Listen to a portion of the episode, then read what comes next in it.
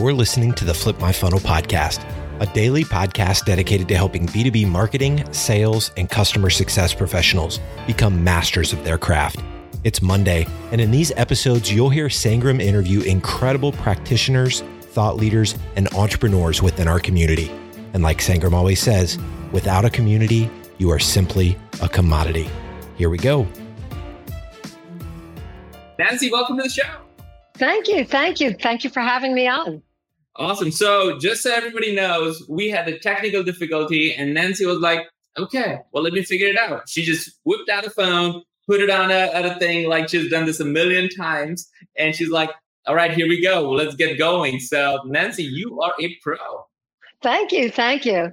Um, you know, as I was saying to you, being on the speaking circuit for a while and making probably thousands of presentations in my life, when there are technical difficulties, I've learned over the years not to freak out. yeah, be calm, be calm when stuff happens. So, yep. we're going to talk about cross generational things. We're going to talk about marketing. You have gone through four different crises uh, in your lifetime around like different economic crises. So we're going to chat into it. Is like, well, is this any different? Is this new? Is this the old thing? We, we, we and and you are on Forbes. I was I was kind of looking looking around to find more information. You're called the bad girl out there by Forbes for for actually creating some marketing news and figuring out how to take calculated risk. So, folks, jump in because this is going to be a lot of really good conversation, and we're going to get into myths and reality. So, Nancy, you are the OnSwitch founder and CEO. You started that in your 40s uh, when most people would say, well, it's, it's, it's time not to. Um, and you have dual citizenship in conventional and digital media worlds. You have written books. Uh, you have worked with Citibank, MasterCard. You've done a whole bunch of things together. So, Nancy, welcome to the show and, and share a little bit about yourself that I didn't share. Sure, sure. I'll give you the condensed version. But I was an English and psychology major in college. I wasn't sure what I wanted to do when I grew up. And I fell into marketing by accident. I started out working in publishing, um, then ended up in financial services. And ultimately, when I left corporate life, I was chief marketing officer for a company called Reed Exhibitions, who are the producers of Comic Con. So Whoa. I've had several different career lives, but the bulk of it was in marketing. And when I was in my late 40s, I started to see the writing on the wall that older people were getting have always been sort of aged out of corporate life, but with the advent of technology, it was becoming much more rapid. So I hung out my own shingle in 2003. I started my marketing consulting practice. About four years ago, um, Jim Darkangelo was working at a SaaS company and brought me in to do some content development. And it was the first time I was really able to combine my love of writing with my love of analytics and technology and become a, um, a content strategist in addition to a virtual CMO. So that's a that's a short version. You can't live 64 years without having many many stories. Yeah. Well, you're looking great for a 60 464. I would not have guessed that. You're doing great. Thank you. And for everybody who thinks that, hey, you know, maybe it's maybe it's not the right time. Maybe maybe the, the situation is back with every, everything going on. Maybe uh, you know, maybe it's too I'm too young or I'm too old. Give an advice to them because right now I think people have all these excuses kind of lined up and piled up around them that is stopping them from doing the best work of their life. Yeah, and I always say that ageism, both against the young and against older people, is the final ism that we need to tackle. You know, we've talked about racism, we've talked about sexism, but there's still a, a, lot of perceptions out there that all boomers are created equal or that people who are 64 are you know limping and walking with walkers and don't know how to get on a zoom call without you know well, you clearly showed that that is that is a myth. That is not a reality. No, and you can't like just you the same way you can't typecast women or ethnic minorities. You can't look at somebody over the age of 45 and say, well, they can't can no longer be relevant because they didn't grow up in the tech era. I mean, if anything, you could argue that I've been through more tech transitions and transformations than a lot of working people. Yeah. I went rotary dial phone to bag phone to smartphone to so I'm, I'm at this point in my life i'm pretty unflappable both when it comes to business and life in general. Well i mean that is an asset right now right? Like that is a big asset if people can can dig into it. Tell me a little bit more about this whole notion of you being a bad girl how does that how, did, Forbes write about it? How do you talk about it? What does that really mean when it comes to, to media marketing and all the cross generational things we're about to jump into? Well, my mother always tells me she's 93, so I have good genes, but she always tells me that when I was a baby, she would tuck me in at night and then I would give her this side eye and she'd walk back into the room and I had kicked all my covers off. So I've always been a little bit of a disruptor not in an anarchistic, obnoxious way, but always questioning the status quo. So before the word disruption even came into the vernacular, I was the original disruptor. And I always did it respectfully. You know, in the days when I worked at Citibank and MasterCard, they're very traditional corporate bureaucracies.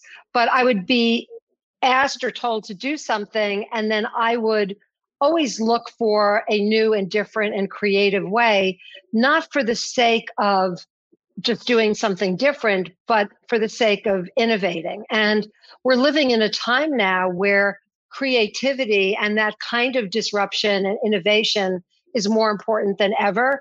I do a lot of mentoring of young women, and it's so interesting because the parallels between women in tech today and the women in financial services in the 70s and 80s are it's it's almost like a mirror image and the only way that we are going to make strides in getting into the C suite and mm. becoming taken taking more seriously as contributors is to be willing to speak up mm. and break some rules and not necessarily follow the status quo. Yeah. So that that's what get, got you the bad girl reputation of like, oh, this this she's gonna go and break some glass and move some things around. So that's great. Yeah, exactly. When I started my business and I was looking for a name for the blog that I was writing, um, Bad Girl Good Business just came to me. And I did get pushback from people saying, well, you know, you don't want people to think that you're crazy or anarchistic. Uh, but I do think we're living in an era now where people can be a little bit provocative and instead yeah. of it being seen as disruptive it's it's disruptive in a good way as opposed to rule breaking for the sake of rule breaking. All right so we're about to get into this idea of cross generational uh, collaboration and why it's important right now. And you yourself said that you have gone through four economic crises. You've seen it all. So uh, i just want to quickly welcome um, erica and douglas. Douglas is uh, from Delray uh, Beach uh, hopefully, there's you're on the beach right now. Julie, uh, Smear, and Cindy. Cindy's from Atlanta. Nicholas is from Atlanta as well. So a whole bunch of folks joining in. So hello, everybody. Uh, thanks for joining us. Nancy, who has been in, I think you're an entrepreneur through and through. Like it, I could just feel it, sense it. And I think everybody, if you didn't get a chance to hear the first part, go back and listen to it later on because she mentions about the stereotypical way of thinking that this is not the right time. This is not, you may not have the right age. You might, may not be the same person. You have to figure out what is important and just go for it. So you are an example um, that I think young people should follow. Bigger question around the idea of what is cross generation? Could you have I have this uh, this printout that you sent me? I printed out and I, I started laughing hysterically as you had examples in here. Talk about this generation, breaking down layman terms so everybody's on the same page of what different generations are. And then we're going to go through this myth versus reality thing that you did uh, at one of your presentations, because I think there are some real myths that needs to be busted. Absolutely. Um, you know, I think that typecasting any generation is wrong. The same way you wouldn't necessarily put people of a certain gender or ethnic background into a bucket, we have a lot of perceptions on both ends of the spectrum that Gen Z is this way and millennials are that way and boomers are another way. And I think that, um, and I was just saying to you that ageism seems to be the final ism yeah. that we need to tackle. Um, I've consulted to SaaS companies where I have been by far the oldest person at the company, and they don't quite know what to do with me. But um, there's there's actual statistical proof that companies that have diversity are higher performing companies because they're getting perspectives of various generations.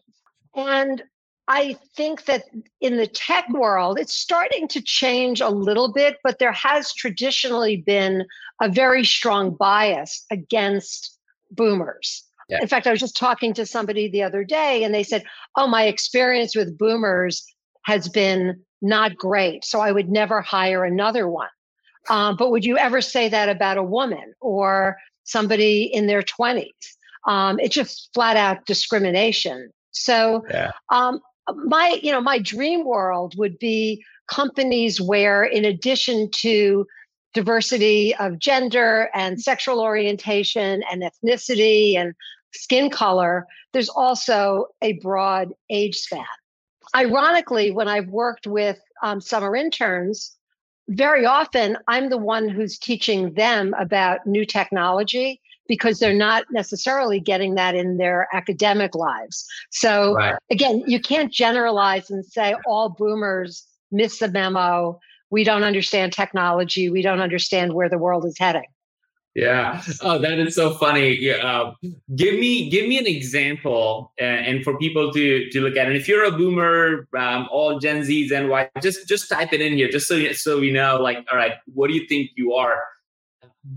Give me an example, Nancy, where you were able to bust that myth in a in from a content, from a marketing perspective. Because one of the things you shared before we started was that account marketing. Let's just take that as an example uh, for me. And you said that I don't know what you're talking about because it is exactly what we did in the back in the days, and it was called marketing. And I busted out laughing because yeah, that's what you're saying now. That I wrote the next book called ABM is B2B. It's like it's, it's just basic marketing. So walk us through some examples that you might have that says that hey, look, we are literally putting a new color, new coat of paint every time we go through some of these things.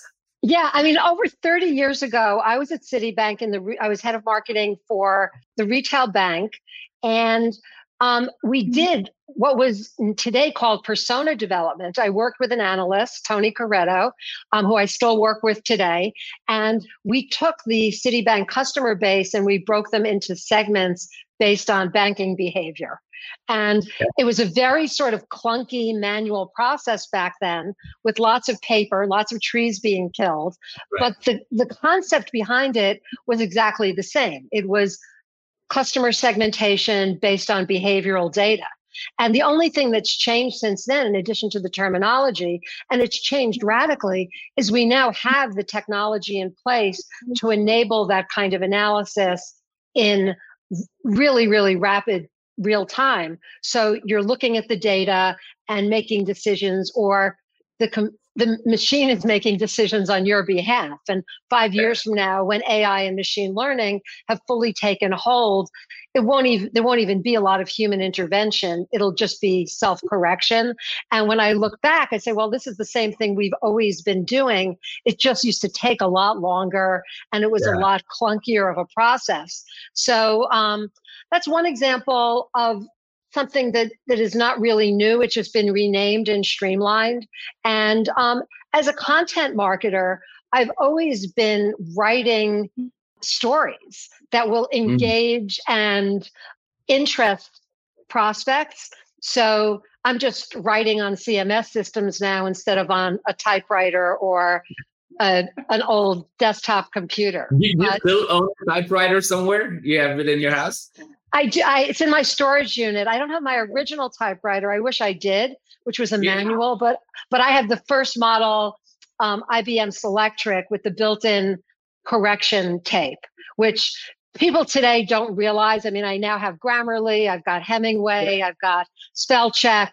But back then, if you made a mistake, you had to repeat your mistake, type over it, and then retype it. It was a pain in yeah. the ass. So oh, we're living my. in a we're living in a much better era. Whenever whenever I, I encounter people who are anti-technology, I just remind them of how much easier our lives have gotten in so many ways um, yeah. as a result of today's technology. All right, so we got a bunch of, uh, you know, Julie says she's boomer and proud. Um, there's go. Douglas is talking about like uh, we collect too much data and our algorithms are uh, generationally skewed. Is that true? Is that do you do you agree with that? That are algorithms that because you have written books and you've talked about AI and how all that uh, interconnects and stuff, and algorithms by default somebody's writing them and and somebody is is behind all of those things. Uh, but one of the theses or conversations that it's almost biased um, through generations. Totally biased. It's not only biased through generations; it's also biased by gender. Um, and I've been reading a lot about how as more women get into STEM and more women become coders, it's creating more of a balance. I was having a conversation the other day with um, how Alexa speaks, and you know, it's clear that she was programmed by a tech geek and not by like a real human. Um, and I think that marriage, and I'm not saying that women and older people are the only humans, but adding that that perspective, especially as we start moving into the world of AI and voice, is going to be really, really important. I used to write a column for Inc. called Bots and Bodies, which is mm. all about the integration of humanity and technology. So back to your original question about, you know, is technology biased? Yeah, I think it is because the people who are developing are, are biased. And as we move forward and are looking to innovate and create new technologies, new products, it's really important that we get the perspective across all generations. And in my generation, for example, you know, I I plan to live to be 120 so the products that I'm going to need over the next 60 or so years are very different from the products that I mm-hmm. needed when I was 24 as opposed to 64. Yeah. Well, you're getting a lot of thumbs up for for wanting to live as long as you want to live, and you got plans and thoughts around the next 60 years of your life. Look at that. Um, Robert talks about like he's he is a boomer, but he's experienced um, and know more about pop culture, memes, tech, digital marketing, storytelling than most people ever thought. That, that's true. And you, talked about stories, and and I, I, saw some of your presentation that you have done, um, and we all know that stories is what we remember every single day. Stories is how, from the beginning of time, whatever text you have read, it's that's how you remember the stories uh, of the day that's the reason you watch movies and remember because and it literally is the same exact story format. Like one of my favorite uh, books is uh, donald miller's uh, building a story brand. I don't know if you have come across this book or if anybody has come across this book um, but he talks about this seven step framework of there's always a character um, he or she meets meets a guide. Um, they so it's not about the hero but the guide who actually is just kind of helping them. There's always a plot of either some sort of enemy takeover or boy or girl losing the other person. So there's something that keeps you on the edge. And then you, we all know the ending. Like we are so suckers for good ending. Like we all know the ending, but we still watch it and say, "Wow, what a great movie!" And the plot hasn't changed for generations. So has marketing changed cross generationally? Um, I mean, marketing has changed radically in that technology has enabled us to do so much more, so much faster. But the basic principles of engaging somebody through giving them information, making something interesting, entertainment, that has never changed. That, you know, to your point, the key to successful content, which is again what I've been doing for the last four years, is giving the reader something that he or she can relate to and is relevant to them. So when I was at MasterCard, I was blessed to work on the Priceless campaign. And that's one of the longest running ad campaigns in history, if not the longest. And really, at its core, was just taking a functional piece of plastic and humanizing it and saying that the things that the experiences are what's priceless. For those of you who want to follow me on LinkedIn, you'll find a case study of a six month project I did for a SaaS company. And the technology itself was, for all intents and purposes, a commodity. Um, it was hyper local mobile search, which mm. even just saying it, it sounds boring. But yeah. we as consumers can all relate to the act of picking up a phone and looking for a pizza near me and then finding out that the place closed six months ago. So I wrote a, a, content series where I took something that was highly technical and made it very relatable. And you know, brief commercial. I I won a, a we won a killer content award this year for oh, the content cool. that we developed. And uh, you know, I dare say that I'm probably the only 64 year old woman that has churned out that much content in and it, we, we gener- most important i should have mentioned this first we generated 5000 leads in a relatively short period of time. So ultimately that's the other thing that has not changed. At the end of the day it's all about the results. You could write the most flowery prose and it could look great but if it's not bringing in the leads and the sales then it's just a bunch of blah blah. Yeah i'm with you. Nancy how are you recommending or helping doing marketing right now? With a lot of people saying that hey look you know don't don't sell sell sell. Take it easy. Be more empathetic and and everything. You're not going to meet the numbers. I mean, a lot of companies have written off like they're not going to meet their numbers this quarter um, for a lot of these reasons. How are you is your content strategy changing? Are you recommending people to go a different route than what you would have normally done today? I'm just curious how you're doing and going about it well, again, you know, having lived through four financial downturns, I know the reality that when we're in a time like this, people are only focusing on necessary expenses. So the onus is on the marketer to know his or her prospect at a very deep level and sell in a consultative way helping that person understand why your product or service can be relevant to them at this point in time. But you know the, the sad reality is some people especially smbs just may not have the money right now to invest in a new product. So to the extent that um, people who are selling can be flexible with their pricing or mm-hmm allow people payment plans or three month free trials. Like, you know, I don't love what the car companies are doing in terms of their broad reach advertising. I would rather they save the ad budget and gave it to first responders or people in need. But that yeah. being said, it's really helping people understand how what you're selling could really have a value at this point in time. No, I love that. And I love, um, and I'm using this time, you know, as a small business owner myself, I'm still spending on marketing and I'm investing in those things that I know will have the greatest return when the dust settles and we enter the next phase of the economy. Um, yeah. And again, having lived through this before, I was much better prepared for, th- I mean, no one was prepared for a pandemic. So that's the big thing that was very different this time around is that it was, you know, we have all of these health issues on top of economic concerns. But, you know, the same way I was able to quickly switch to my phone when my laptop was staticky, we just all need to learn how to stay calm and pivot because we'll, uh, I hate to even say this, we'll all get through this together. It's like my least favorite ad yeah. line. It's such a platitude, true. but it's it's sort of kind of true. Yeah, it is so true. It is absolutely true, which is one of the reasons why I'm doing Monday and Wednesdays 9 a.m. because I need, I, it's a very selfish thing that I'm doing. I'll be very honest about it. I need these conversations. I need to learn and grow and not feel like I'm, I'm stuck.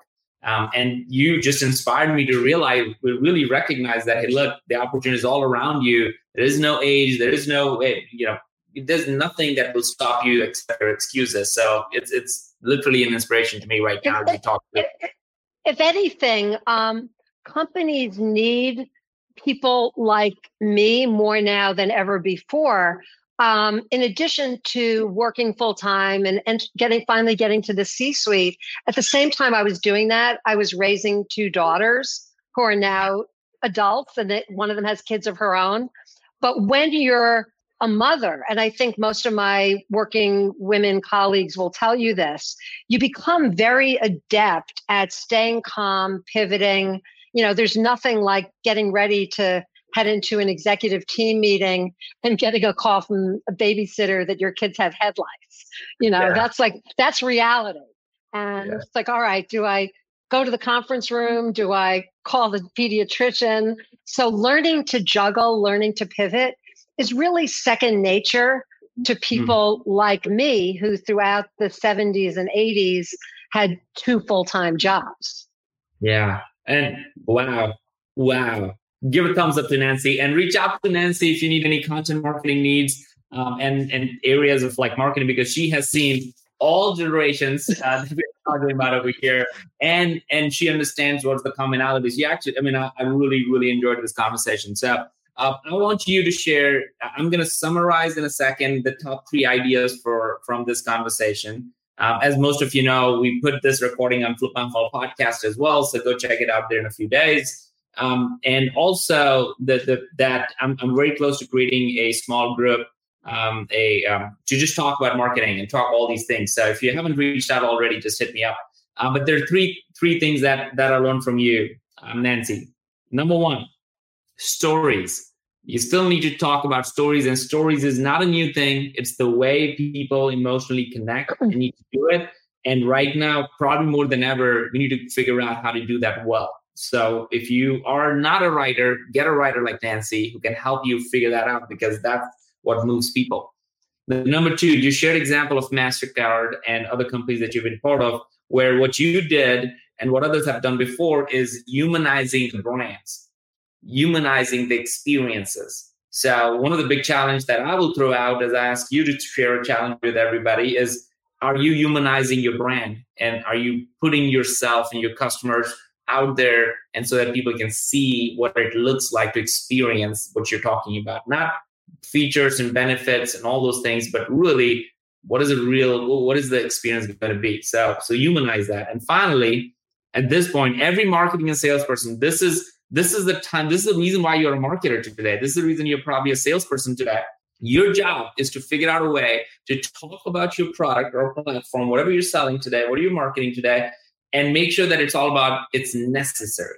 I think that is a really important word that I think in many ways with the market going up and down, we have been like, well, look at the flash, look at this thing. And it's like Excel. Like we don't use 99 features of 99% of the features of Excel. We just use like five of them. So it doesn't really matter if they have all of it. So right now, if you are like an Excel who does have um, every single thing, maybe you need to start figuring out what is the most important thing for your customers to win that you can help them make more money or we can make it necessary. So stories humanize and make it necessary, um, whatever it is. So Nancy, what's the one big challenge you want to give everybody who's listening to this right now? The one big challenge, um, I would say, um, look at your own um, biases um, in terms of who you look to for help or um, who's in your business life right now and think about whether, and again, it's on both ends of the spectrum, um, young and old. You know, do you still have age biases and how getting over those could potentially help you in your life and in your business. Um, I also belong to a group called Cirkel. It's C I R K E L, cirkel.world. Um, a young woman uh, created this organization to foster more cross generational discussion and collaboration. And it's a great group because the people who show up range in age from 20s to, in one case, 80s. And we all just sit around and talk about everything from business to dating to technology. And we find out that we have more commonalities than we do differences. Wow. So I, I, I know that sounds very kumbaya, but you know, I have to say that I've worked in organizations where there has been that age span and I've seen it firsthand that the results and the conversations are way deeper and richer than if it's just a room full of boomers or a room full of millennials. Absolutely. Nancy, where can people reach you? Um, Nancy F at theonswitch.com. And T H E O N S W I T C H dot com. And feel free to follow me on any social media platform. I'm on all of them, including TikTok, but you will not see me dancing anytime soon. But uh, yeah, LinkedIn is my my main jam. So follow me there for sure. That's awesome, Nancy. Thank you so much. And everybody, if yeah, thanks for joining. Again, we'll do Monday and, and, and Wednesday. We'll continue to do that. Next week, we have Daniel Ingebrigtsen and then Morgan J. Ingram talking about marketing and sales and what to do when nobody's buying um, as a salesperson, as a marketer. And a lot of us are facing those issues. So we're going to go through practical examples next week. I'm Nancy again. Thank you so much. And thank you, everybody, for listening. Thank you, too. You've been listening to the Flip My Funnel podcast. To make sure that you never miss an episode, subscribe to the show in your favorite podcast player. If you have an iPhone, we'd love for you to open the Apple Podcasts app and leave a review. Thank you so much for listening. Until next time.